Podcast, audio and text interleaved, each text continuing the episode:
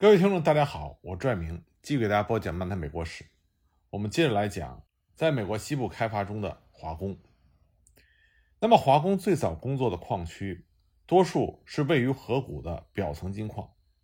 这种金矿呢，开采起来比较容易，采矿的方式也比较原始，使用的工具像镐、铁锹、水桶、筛子等等。华工一般呢，在别人已经开采过的、认为无利可图的废旧矿坑里。进行淘采，淘金的工作非常的辛苦难耐。史料里关于当时的淘金工作有过具体的描述：淘金只需要一把铁锹、一把铁铲就行。工作呢是把大石头一开，向各个方向挖掘坑道，扬出碎石和杂质，只保留细沙。如果季节适宜，就用水反复的冲淘细沙，随挖随淘。季节不适宜的时候，就把细沙存起来。等到雨季，再放入木槽中用水冲洗，淘出其中的金沙。因此呢，淘金工必须长期暴露在风雨之下，而且在淘洗的时候需要整天站在水里。夏季天气最热的时候，往往就是淘金工作最紧张、最忙的时候。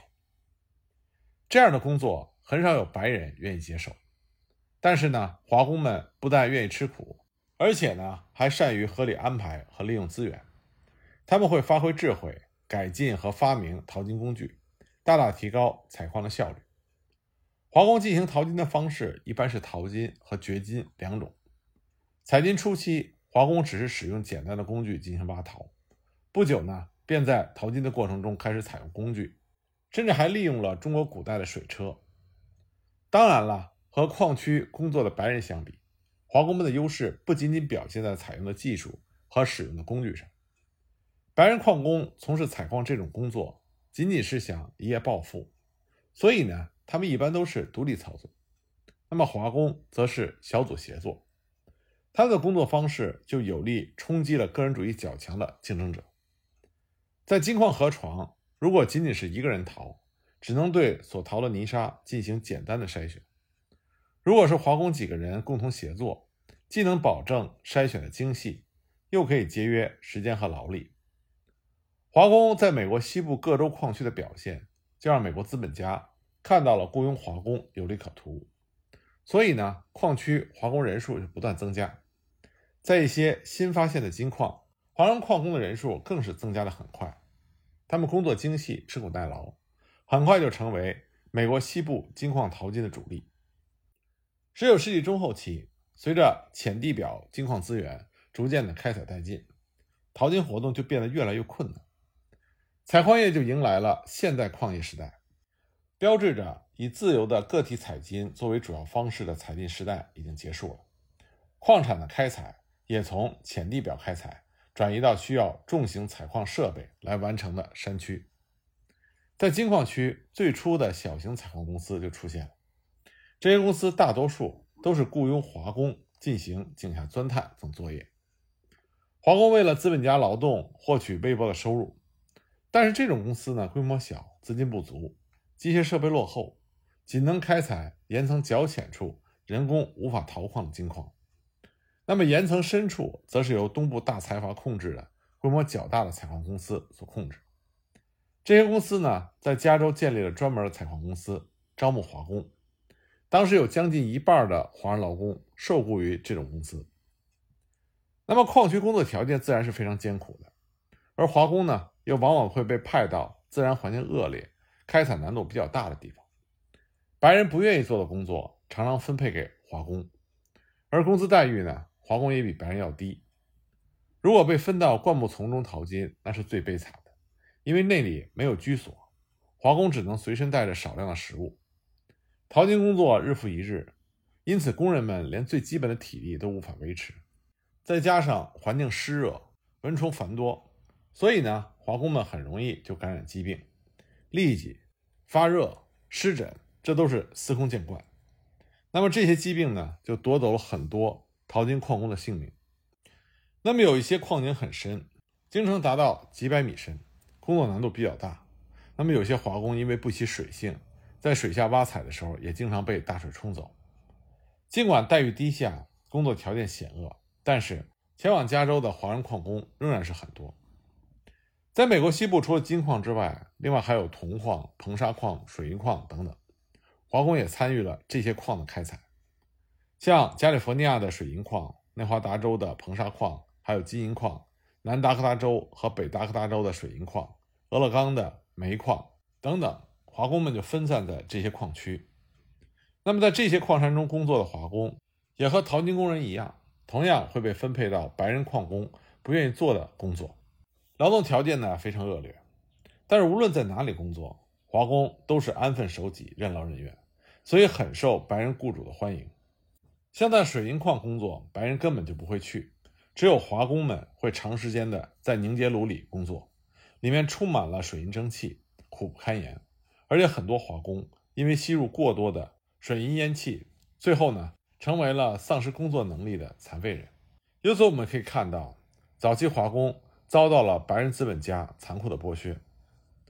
那么，华工的艰辛劳动为美国西部的开发，甚至是美国经济的崛起，都起到了不可估量的作用。在淘金时代，华工几乎遍布了西部整个矿区，成为了西部矿业开采的生力军。这个时候呢，美国资本主义经济的发展也正处于迅速上升的阶段。那么，工业资本主义的发展呢，就急需大批的资本和原料，而大量黄金和其他矿藏的发现和开采，正好就满足了这种需求，成功推动了美国经济的发展。从1848年加州发现金矿起，每年都有成千上万的华人到美国采矿，华工被大量雇佣的高峰期，仅加州矿区的华工。就占加利福尼亚人口总数的百分之二十五，俄勒冈、爱德荷的华人矿工更是超过了全部采矿劳工的一半。这些吃苦耐劳的华工辗转工作于西部的各个矿区，承担着白人工人不愿意干或者是不能胜任的工作。自淘金热兴起之后，美国黄金的产值一年激增了约三十倍。这种态势的增长有很大一部分要归功于华工。从19世纪50年代到60年代，华工开始向美国西南部地区移动。这个地区淘金华工的人数尽管不多，但仍然是矿区占比例最大的劳动力。华工在内华达北部矿区开采了将近半个世纪之久。在1848年到1876年的28年里，内华达山脉的太平洋沿岸生产的黄金和白银的价值超过了18亿美元。那么，华工为美国西部开发所创造了巨大财富，不仅是源于数以万计的华工不懈的努力，也来自于资本家在资本主义初期对于工人们不合理、无休止的剥削。自华工开始在矿区工作以来，他就受到了矿区种族主义分子的排斥和压迫。矿区政府向华工征收歧视性的外国矿工税，以及名目繁多的苛捐杂税。那么还有一些华人在加州经营杂货店、商铺和各类服务行业。那么和这种行业相关的各种税款杂费就有将近一千四百美金。从一八五六年到一八七零年这十六年里，加州外侨人头税一共征得了四十三万美金，而华人则是其中主要的征收对象。那么外国矿工税在阿达河、俄勒冈这些州在财政收入里占有非常重要的地位。这笔收入呢，维持了这些州政府各项的财政支出。以1862年为例，华人矿工向加州政府交纳的外国矿工执照税就高达100万美金。到1870年，不到百分之十的中国人为加州创造的财富达到了一亿美金。可以说，美国华工在西部各矿区所创造的矿产财富和巨额利润，为美国资本主义工商业发展提供了雄厚的资金。也促进了金融业、交通和市政建设的发展。一八六二年七月一日，美国国会鉴于社会经济的发展和资本家利益的需求，通过了太平洋铁路法案，决定修建一条贯穿北美大陆中部的东西走向的铁路，这就是联合太平洋中央太平洋铁路。这个法案的通过呢，就标志着美国铁路建设新时代的开启。根据这个法案。所拟定修建的铁路由东西两部分组成，东部呢由联合太平洋铁路公司负责修建，西部呢由中央太平洋铁路公司负责。东段铁路呢是从奥马哈到内华达，西段呢是从萨克拉门托到加州东部，东西同时相向而建。而且呢，1864年，国会又通过了这个法案的补充法案，按照决议，铺设一英里的铁路，两家公司都可以获得沿线二百英里的土地所有权。1863年1月8日，在联邦政府的支持下，中央太平洋铁路正式破土动工。12月份呢，联合太平洋铁路也开始铺轨。这条铁路干线及其支线的修建，对于美国经济发展起了极为重要的作用。大批来华谋生的华工和其他白人劳工都参与了铁路主干线和支线的修建。仅中央太平洋公司就雇佣了约四五万名华工。南太平洋铁路修建的过程中，华工人数占到总工人人数的百分之七十到百分之八十。在各条铁路的铺设中，中央太平洋铁路建设的难度最大，困难最多。先后约有四五万华工参与了这条铁路的铺设。这条铁路的最大难度就是它要在群山峻岭间挖凿隧道，它是世界上拥有隧道最多、长度最长的铁路之一。那么地势复杂险恶，高山峻岭和沙漠平原散乱分布，自然气候也非常的恶劣。冬天冰雪连天，狂风肆意；夏天呢又酷热难耐，这就给施工造成了很大的困难。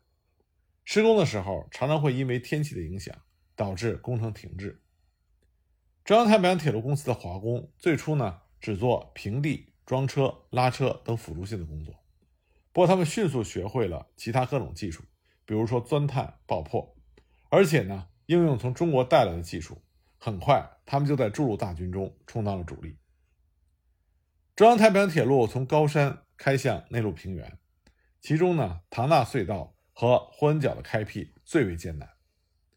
一八六五年秋天，筑路大军开进霍恩角，这是位于美利加河上的一个花岗岩的石壁，谷底和悬崖顶部相距两千英尺，悬崖陡峭，毫无立足之地。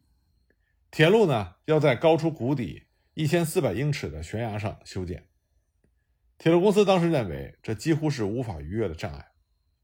但是华工们用最原始的办法和最简陋的工具，克服了一切的困难。他们携带着简单的工具，坐在篮子里，腰系绳索，从悬崖的顶部悬吊下来，空中作业。首先呢，华工们必须开辟出一条通道，以利于施工时小推车的通行。这条通道呢，是华工们用锤子和钢钎等简单的工具逐步凿开的，由浅入深。由于岩石坚硬。华工们还经常悬挂在峭壁上打炮眼、填炸药，但像花岗岩这种过于坚硬的岩石，华工不得不使用危险系数更大的硝酸甘油作为炸药，所以经常有华工被炸得血肉横飞。内华达境内的萨拉岭山区也是这条铁路中修建难度比较大的地区，山区山高谷深，常年是狂风暴雪，冬季积雪可以达到三十多英尺。一八六六年，中央太平洋铁路公司的工程队进入到萨拉岭山区的险恶地带，华工们不得不在零下十几度的严寒中工作。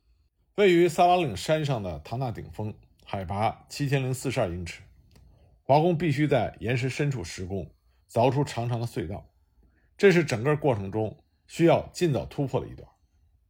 华工们首先把积雪清除，开辟出一条通往工地和住处的通道。要知道，这些华工们大多数来自于珠江三角洲，他们原来很少见到降雪，但是他们仍然能够顶着罕见的暴风雪，努力地把积雪冰封的路面铲平。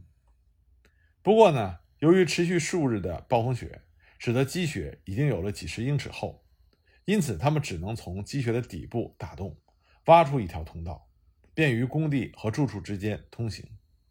挖出来的碎石还要托运出去。填充其他的洼地和深谷，那么最危险的仍然是开凿峭壁、爆破这种工作，白人是不愿意承担的。铁路公司只能依靠华工。为了加快进程，华工们实行轮流换班制。在他们共同的努力之下，历经十三个月的时间，终于打通了这条隧道。